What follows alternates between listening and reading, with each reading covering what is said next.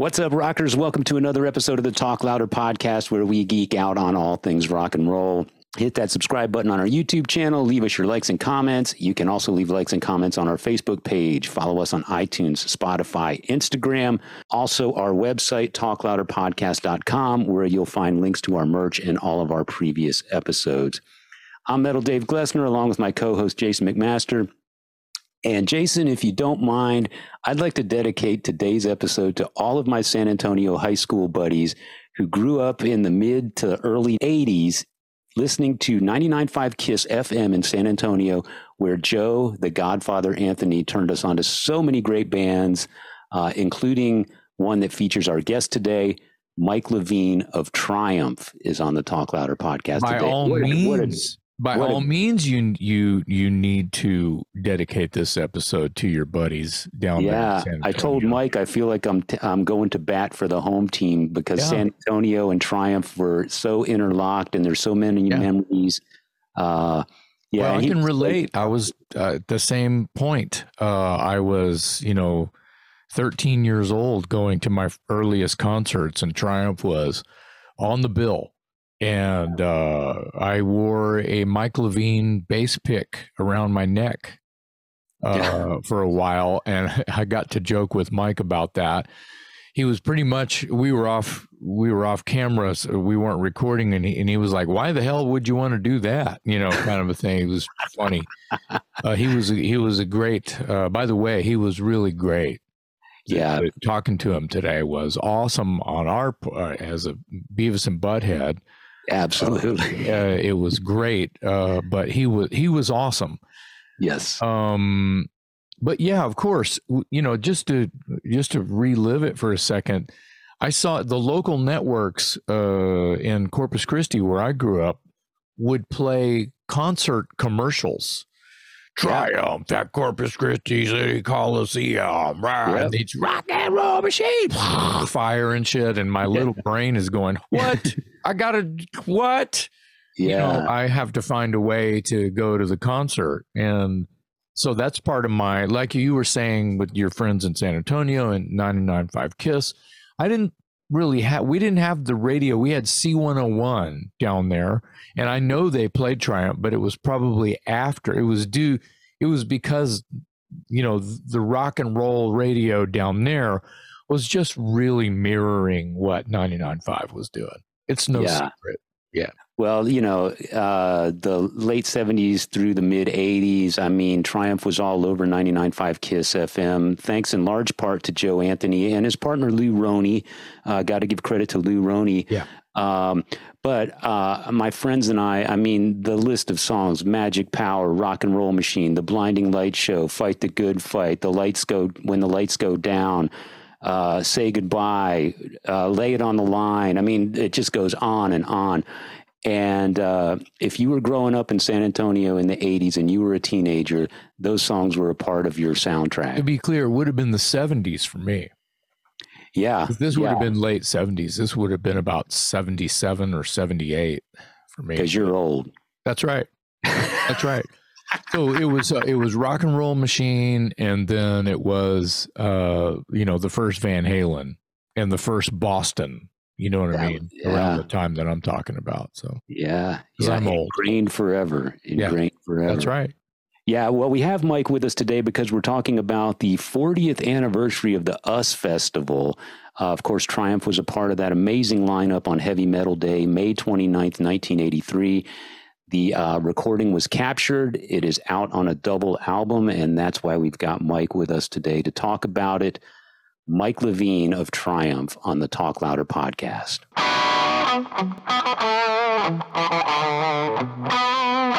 Yo. Hey, Dave. Thanks so much for joining us, man. Um, I want to say before we get started, uh, as someone who grew up in San Antonio listening to 99.5 Kiss FM and Joe the Godfather Anthony, Triumph was a huge part of the soundtrack of my youth. And I speak for all of my high school friends when I say thank you for joining us today. Hey, man. My pleasure. I'll tell you what. Um, Joe is one hell of a guy. I'll, I'll, I'll give you that.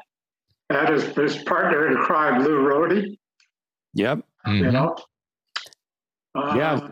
What can you tell us about your history with San Antonio? Um, you guys are from Canada, of course, and you're more than a thousand miles away at a, in a day and age before the internet. So, getting radio play, I mean, it was all word of mouth, and, and Joe Anthony and Lou Roney uh, helped you get a stronghold in a city, Alamo City, that's more than a thousand miles away from your home base. Tell us a little bit about that. Yeah, it's uh, it's one of those weird, freaky kind of who knows situations, right? Um, that was our first album, Tri's first album. It was out in Canada. We had no, no American release. And um, one of the guys, there's a debate whether who actually sent a copy of that album to Kiss. So um, there was two different Billboard Billboard magazine correspondents in Toronto. And I, I, got mixed up. One was David Farrell, one was Larry LeBlanc, one was Marty Melhuish. They're all different guys all the time. But um, some one of them, and they all said they sent the record, but one of them sent the Triumph record down there. So greatest from Canada because Kiss was playing Rush, right? Already. Rush was on their third album by then, stuff like that. Right. so I think uh, the way the story goes, they, they put it on and went, wow, this is really cool. And then they started playing the, the nine minute blinding light show anthem. yes. and, and got really great phones on it. So uh, the album started, record company started shipping product down into South Texas. So it was a spread over to Corpus that, and it's awesome. And um, they sold a whole shitload of records. Uh, yeah. And so there we are in San Antonio going, you know, it's a, no airplay anywhere else, obviously, at that point. But it kind of showed you that, you know, airplay could sell records in America, A, and, and the way it developed into a gig for us, like our first real major kind of show in the United States. Yeah. Yeah, it created market. Yeah, that's it. Yeah. It really did. It's like so I know, was, enough airplay can certainly help you sell a lot of concert tickets. Yeah, Dave, yeah. I was I was chatting yeah. with uh, with Mike before you got here and uh, revealed I was just south of San Antonio in in Corpus, uh, a few hours south, and uh, Dave, I don't know if you know this, but I was telling Mike my story about me and my friends went and saw Triumph. A friend of mine got some picks and he gave me one and it was a Mike Levine pick and I proceeded to punch a hole in it and wear it around my neck for a couple of years. Nice. And he he agreed with me as to we we had a laugh about why uh, why I would want to do that. I don't know if uh, that was a good idea or not. And and, uh, and, and I got a good laugh out of Mike. But but here's the deal. Back to to uh, Kiss FM, you know, ninety nine point five in San Antonio. Uh, basically introducing a, a, lot of bands, but uh, Triumph is I think that bled all the way down south. It it sort of started a sort of mushroom cloud for Triumph as well as other bands. Yeah. Uh, but I was in Corpus Christi, middle of the day, uh, watching uh, you know local network TV, and I believe it was Stone City Attractions. Mm-hmm which would promote Triumph as well as others down uh, down that our, our way, Central Texas, South Texas, and um, I would see commercials, you know, rock and roll machine and fire, and my young brain was exploding onto the TV, going, "I've got to see this."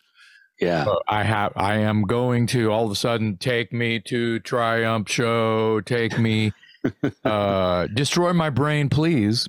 And uh, I have Triumph to thank for the brain cell I have left. Yeah.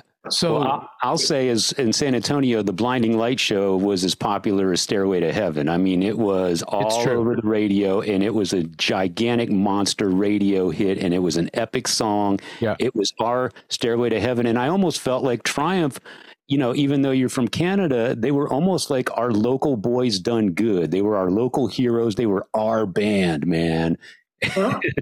And uh, well, so Stone City and Kiss. Stone City and Kiss started this wave, and everybody started hearing about it. I, and I believe Stone City was the reason Corpus Christi got bands like Triumph. yeah, And you know, Yeah, I- there was two. There's two promoters. There was Jack Orbin at Stone City and uh, and Joe Miller at Jam Productions.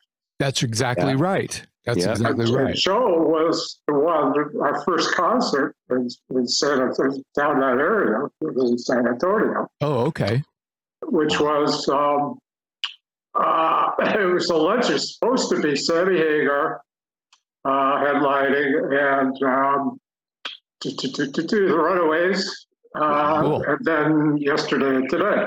Nice. Mhm. Sammy got an offer to, open for Kiss at Madison Square Gardens. So he bailed on the show. Ah, And, you know, they, they sold a couple thousand tickets at that point. We get a call from from Joe, the, the, the Troika, Joe Miller, Joe Anthony, and Lou Roney saying, hey, can you guys come down and, and, and headline the show here? Well, how many seats is the municipal auditorium? But it was like, I'm going to say 5,800 or 6,200 seats. It was big, big building. yeah, And we had real, we were going like, you know, I don't think so. We can't do that. we can't possibly execute that. Um, but then we decided, oh, you know, let's just go do it. So we played in Buffalo like the night before, I think, and then flew the essential goods down to San Antonio. But we had rental gear there, right? But half of it didn't work when we got there. It was like one of those things. But now we're we're like shaking, visibly shaking. We're, you know, we're like, like, like, what's going to happen here? Right? haven't, had, haven't had the chance to really uh, get a good feel for anything other than, you know, okay, it's a gig and it's in a big building and it's sold out. Yeah, And it's not like a dollar ninety-eight to get in or something. It was a legitimate ticket. And well, like we better be really good, I guess. You know? so we walked out on stage and the place went fucking ape shit, right? Yes. And we stood around and looked at each other and went, Oh my God. Like this is like, okay, we're cool now. we don't have we don't have a problem whatsoever. Yeah. And we rocked the place out. I mean, it was fantastic. Well, that was the first of many because you obviously had a long running and still do have a long running reputation in San Antonio. Uh, Triumph is definitely in the heart and soul of San Antonio rockers for generations. And uh, I almost feel like I'm going to bat for the home team today. So thanks for being with us. yeah. You know, Dave, Triumph for- is big. Triumph is big in other markets too, Dave. I know, I know, but but I I grew up in San Antonio, and San. Antonio they are big in other markets. But I will say, and Mike can correct me if I'm wrong. I would venture to say that one of the biggest early markets in North America was San Antonio, and Oh, for from there, sure. and from there it spread. Yeah, that's what I Uh, meant by putting the and and like Mike said, it's it's all about Joe and Lou and and Jack Orbin at Stone City and and Jam Productions that you know I, I want to say Jam was was out of Austin, which is only an hour from San Antonio. So that that explosion uh, is important to you and close to our hearts for sure. Yeah, yeah. Thanks for indulging us on memory lane, Mike. Let's talk about the business at hand. You are here to commemorate the 40th anniversary of the US Festival, which uh, blows my mind. March or May 29th, 1983. 40 years ago, you performed at the US Festival on Heavy Metal Day in San Bernardino, California, in front of about 300,000 fans. Uh, the lineup, of course, is legendary Van Halen, Scorpions, Triumph, Judas Priest, uh, Ozzy Osbourne, two bands that were relatively unknown at the time that went on to be big Motley Crue, Quiet Riot. Uh, can you believe it's been 40 years ago? Uh, no. One with a very simple word, no. Yeah. Um, although it was kind of all kind of a blur that whole time frame, because we were, you know, we were hotter than a pistol as a band. We were selling out everywhere.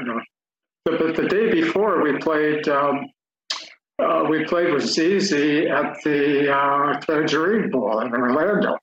Wow. So we had to fly across the country, Yeah. get a chopper from the from LAX to San Bernardino to the to the motel where where everybody was staying, and um, uh, and then go play out again rented gear. You know, it's like. we brought guitars. I think that was about it. You know, like, like to have a drum, scapegoat, you set a, a set of drums over. Uh, so we had to get an extra drum roadie and we had extra guitar roadies and because they couldn't make the flights. And we were scared shitless because there was only one flight that would get us there. Good time. Mm. and it was like I think it was Delta or I can't remember the airline now, but it was one flight, and we left the stage. We had to change slots with um, uh, with Sammy, Sammy Hagar. Uh, ZZ Top was the headliner. Uh, we were next. Sammy was after us. so well in advance, we knew we were going to do the S Festival, and we knew the timing and all that. So we swapped places with Sammy so we could play earlier. And we went So right you from could- the So you could get to the airport. Right from the stage, yep. Uh, stage change from stage clothes into regular clothes into limo. Uh, made the plane. You know, you didn't have security and all the bullshit. You could get there ten minutes before and you could make it. Yeah. And so we made it there, and uh, it was like, okay, here we go. We're flying across the country. We're going to go play the thing for Steve Wozniak. You know, we, with a bunch of heavyweight bands. You know, all the all the big boys. You know, this is the this is the major leagues, fellas. That's uh, it's the American League East, so to speak. They're West, I guess. Yeah, Yeah, absolutely. So so I I'm I'm just kind of I mean reminiscing and hearing Dave go through the uh, mega list of bands that played. Um, other than Ozzy, uh, I'm not thinking of any other band that's not from the area, California, right? Ozzy, you you guys, Canada. Uh, help me, Dave. We're Scorpions, Germany, Scorpions, Germany. Triumph, Right. Canada. You guys were you guys were rep- British. yeah. So you were representing for sure. You guys had your hockey jerseys on. You guys, Yeah. yeah, So and, and I didn't. I didn't wear my hockey jersey. he's still wearing his hockey yeah. jersey. You're you're still wearing it forty. I wear, wore a uh, University of Southern California T-shirt.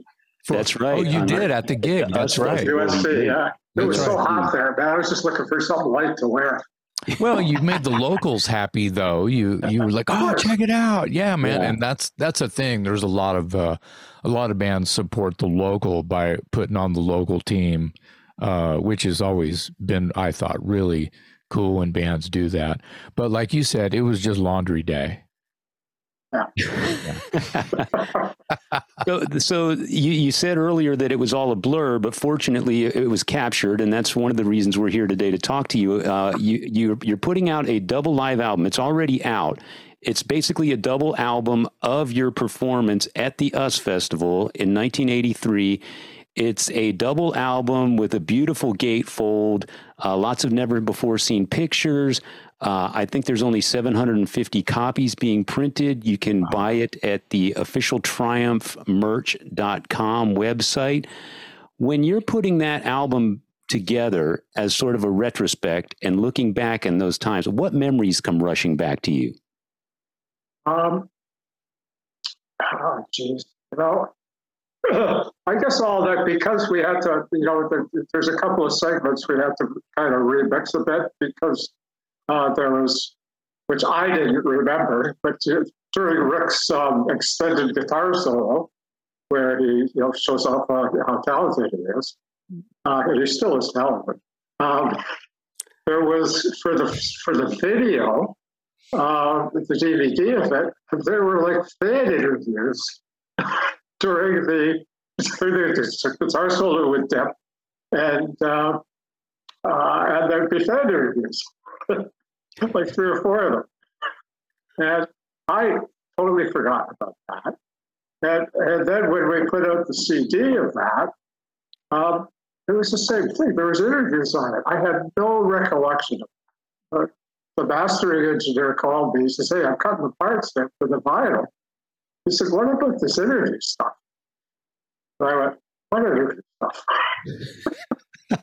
Bonus. Now, this is to be clear. This is on the live at the US Festival CD DVD that came out a few years ago. Not what we're talking about today. That's what we're talking about. Yeah. So I go, well, we can't put that on vinyl record. It should not, it should not have been on the CD either. It's stupid. Yeah. So I go, okay, now we got to find the original multi-track of the Uh, uh, it. And I don't care. You got to find it, and, or do that, or we edit out that part and shorten the solo down or something. But no, that cannot be on the vinyl. It was Right. a mistake to put it on the CD, but it's not going to be on the vinyl. And we were down at the last minute because yeah, it's not really coming up till July because of the backup at the plants.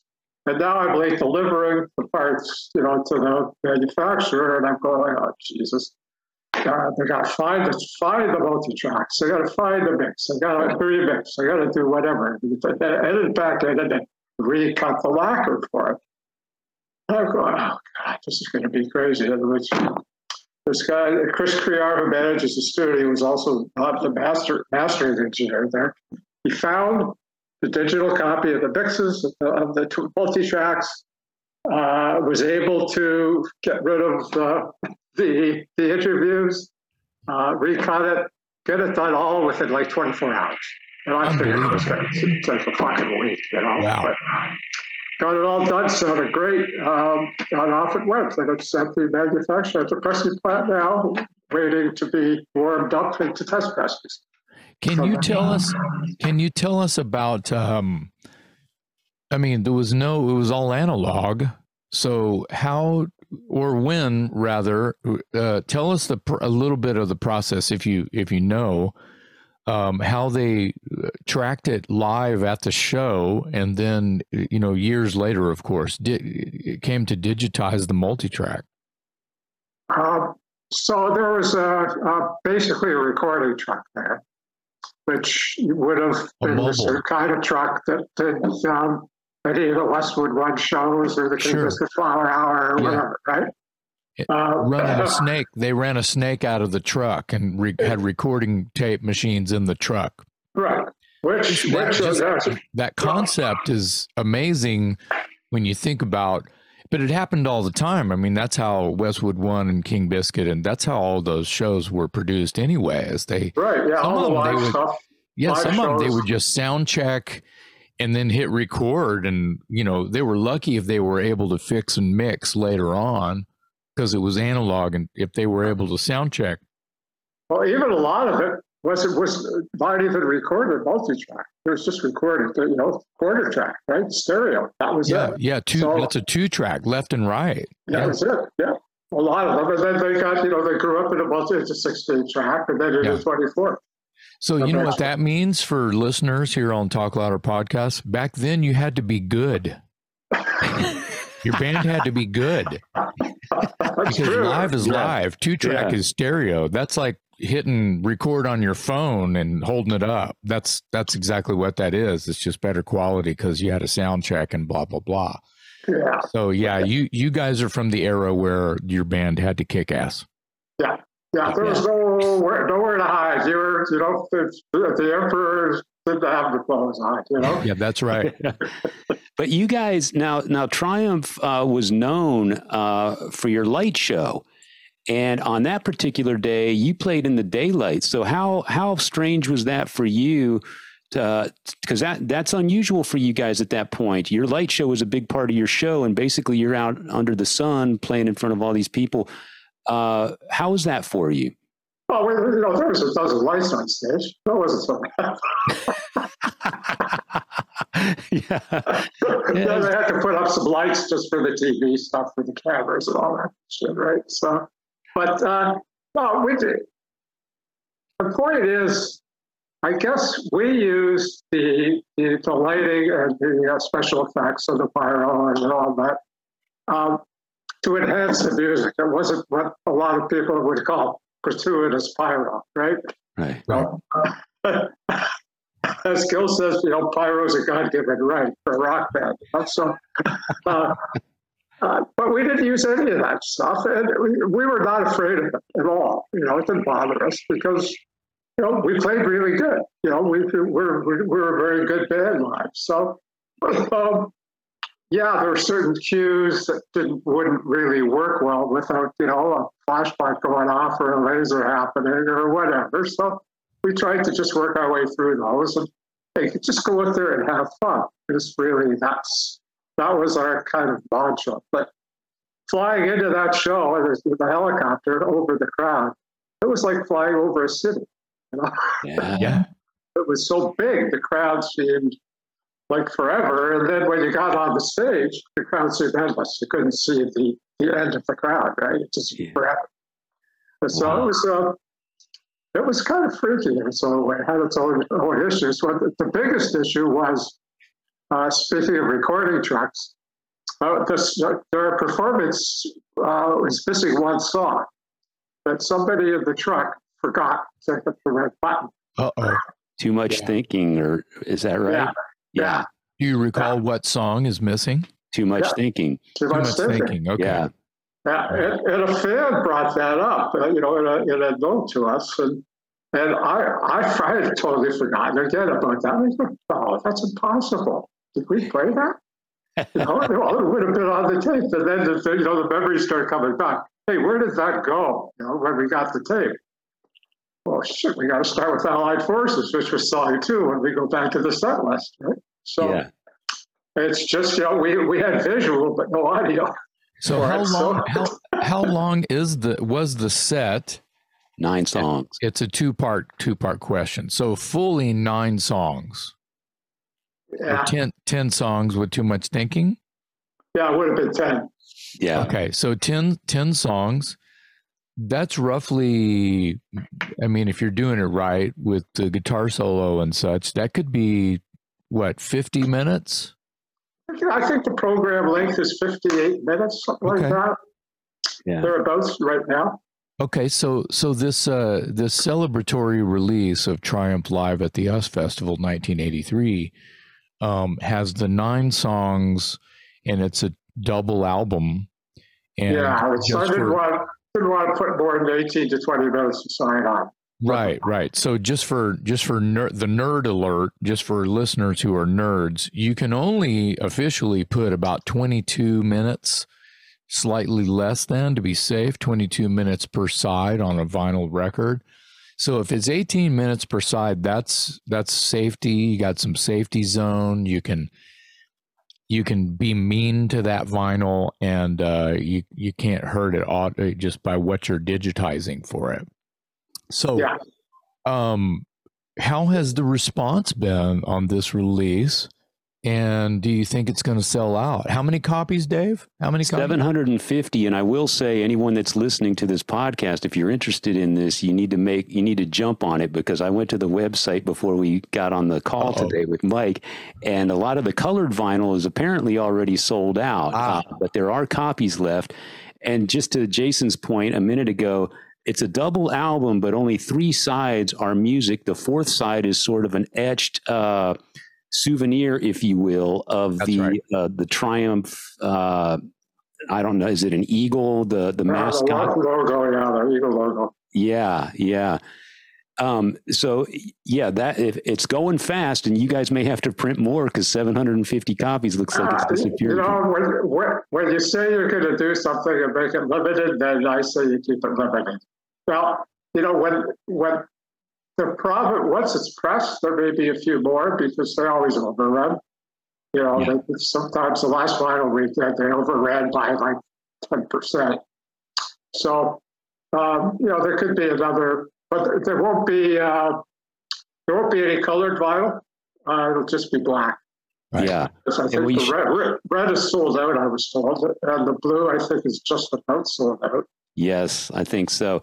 Uh, we should also mention that on May 25th, on the official Triumph YouTube channel, you guys, all three members of the band, uh, you, Rick, and Gil, are going to do a live chat with your fans to sort of commemorate this release. So uh, people can join that live chat and ask you guys questions, uh, which is a really cool thing. May 25th on the official uh, Triumph YouTube channel. It's called uh, Triumph Allied Forces.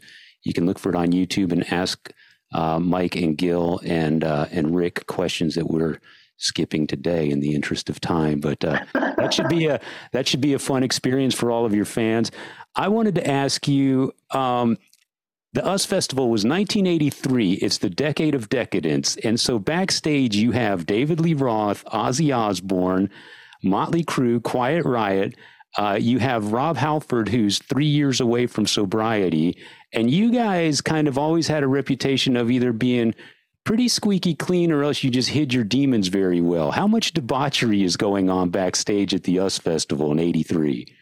There wasn't much, you know, like everybody had their own campground, so to speak. So, like, um, in, in, in the order and the size based on their billing. So, you know, I Van, see. Van, Van Halen had the Devil's Playground. Um, you know, the, the Scorps had uh, had um, relatively same size kind of areas we did. And it went on down. There was a, like a tuning, a, you know, a tuning motorhome, and then a, a, a motorhome to hang out, Mhm. and security guards at your gate, and your logo across the gate. And so nobody really interfaced much backstage. Right. You know, Did you there get was- a, did you get a chance to watch the other bands? I um, I watched Priest for about five minutes because I wanted to see how long they could play in the levers and not pass out. It's like a sport. yeah, it is. And, Um, and- and- and they started off great. And I went, you know what? Nothing's going to stop these guys. They'll play. They're coming out of high water Oh, and dust yeah. and heat. It won't matter. They're, Oh, they're yeah. going to be fine. Yeah. It So wasn't Van- real leather. It wasn't real leather anyway. It was that polyester stuff. So. Van Van Halen on that day uh, earned the biggest paycheck to date for a single performance. It was like 1.5 million dollars to perform at the US Festival that day. Uh, do you remember what you guys got paid? Uh, we didn't get one. And Van Halen didn't get 1.5. They got a bill. Okay. A million. They got a billion. Okay. And, uh, and, and Diamond Dave, he didn't help brag about it. Like there was a, big press stand. Dave, did, I think, 19 press conferences because he couldn't keep his mouth shut. Wow. I- there was one question because my wife, who's a, who's a journalist, was with came out for the show, and she was uh, hanging around the press stand. and when Dave came out, it's, it's just well, you got a question like, well, how, how do you spell cool or relief? He, he says, how about a million dollars? Typical Mhm. Dave. Yeah. Yep. But yeah, I saw, so I saw Van Halen for the first 20 minutes or so. They were unbelievably hot, you know, just killing. And Is then this- Dave started to talk. And then Dave kept talking. And Dave didn't stop talking. Whoops. And he kept talking. Yeah. And after about 20 minutes of that, I looked at my wife. I said, Rosie, let's get on a helicopter and go back to the hotel. Yeah. Mhm. Is it safe to say that was the largest crowd you've ever played in front of? Absolutely. Before though, we we played. Uh, there was a, a, a motor uh, racetrack just outside Toronto here called uh, Mosport, and uh, there was a show, a big show there called. Uh, I can't remember the name of the show, but anyway, we were stupid enough to agree to headline. It was a mishmash of bands. Yeah. And this was 1977, I'm going to say, or early 78 like Mhm. the Commodores were at it, and um, God knows who else. It was like just a, it couldn't be five patch. I, you know, I can't remember again. All the think Vanilla Fudge was on it, Mm, Uh, but we, you know, because we were headliner, which was really stupid. Like never be the last act by enough first show. Actually, you learn your lessons as you go through your, your musical career in a bit. And, Oh, yeah. and that is about the worst spot you'll ever ever play. Because shows always run late. People are burned out by the time you, you're, you come on stage. Drunk, passed out, tired. Yep. Ah, drunk, stoned, high, passed out, whatever. Yeah. Gone home, had enough. It doesn't matter anymore. Yeah. First act in darkness, my friend. First act in darkness. That's where you want to be always. Yeah. On a first show. I'm sorry. Did you say the first act in darkness? Yeah. Wow. That- I like that. yeah. I like that. Yeah, That's a good that's philosophy. because you know it's like no one else is playing with lighting. Or, or any decent effects. And Right. the crowd's alert. It's dark, you know, it's like you come out and you can kill at that Yeah. point. Yeah. The Yeah. second act in darkness, that's not bad. Last act in, in darkness or when the sun's coming up is, is death. Yeah. It's the death.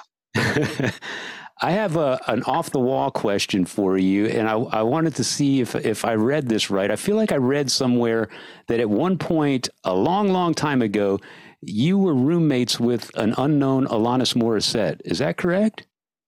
So, uh, one, one of my best friends, uh, his name was John Alexander. He was worked at MCA Records here in Canada, and he had signed Alanis to a record deal.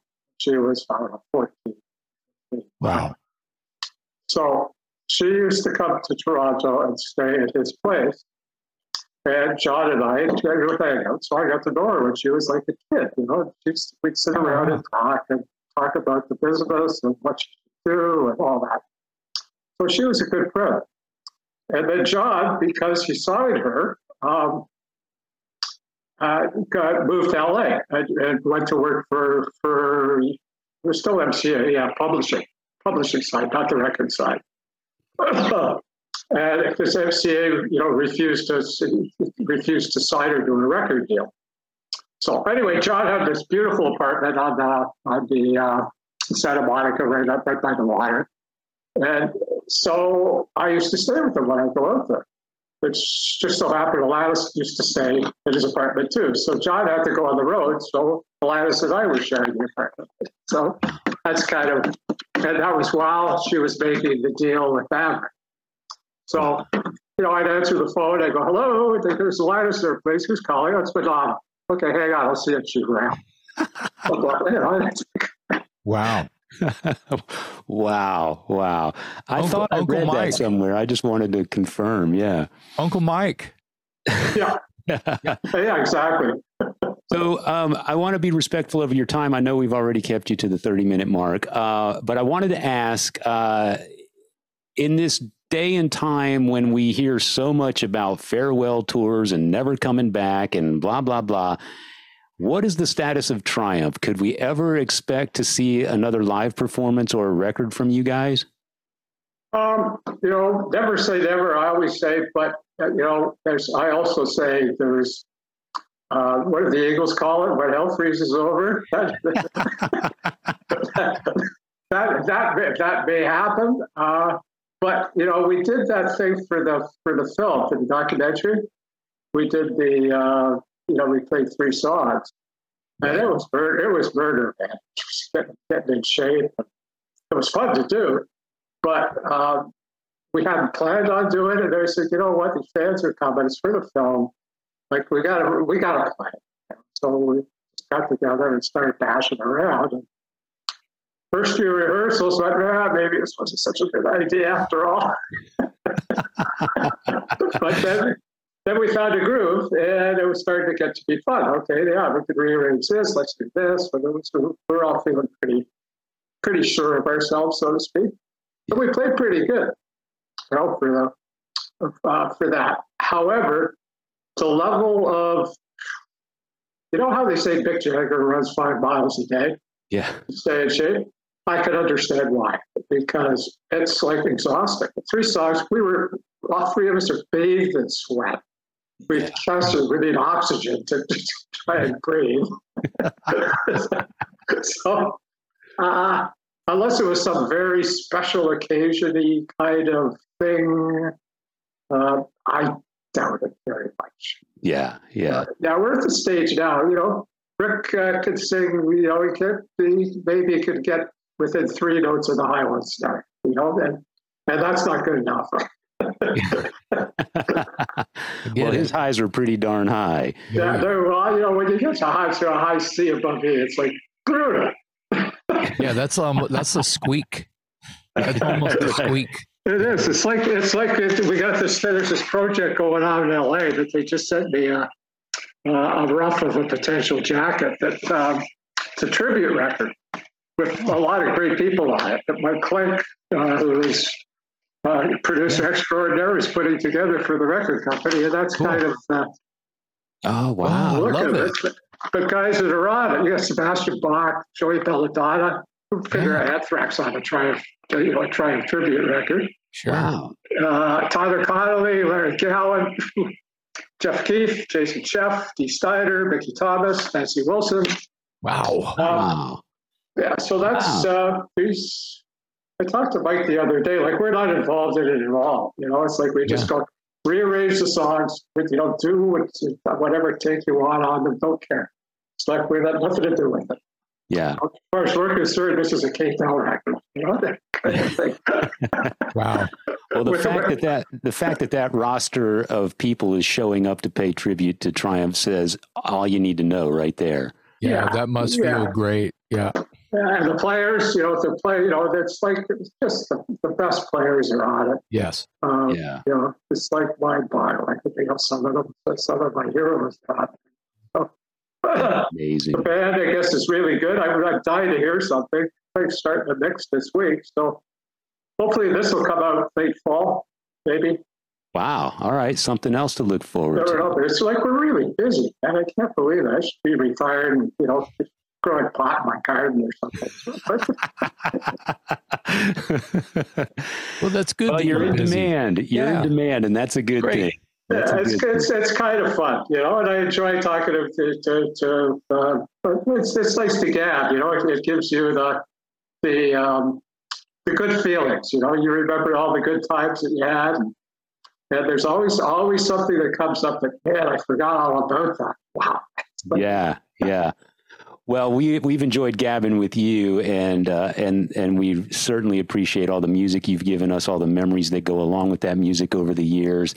Um, I want people to remember to uh, tune in on May 25th to the official Triumph YouTube channel. You can talk to Mike, Rick, and Gil yourself. You can chat with them, ask them questions. Uh, the Live at the US Festival 83 record is out now. Go to officialtriumphmerch.com to uh, order your copy. And uh, Mike, we really appreciate you being with us today. Uh, again, thanks for all the memories. On behalf of my co host, Jason McMaster, I'm Metal Dave Glessner, with a big thanks to our special guest today, Mike Levine of Triumph on the Talk Louder podcast. Pleasure's all mine. Thanks, guys. It was a blast.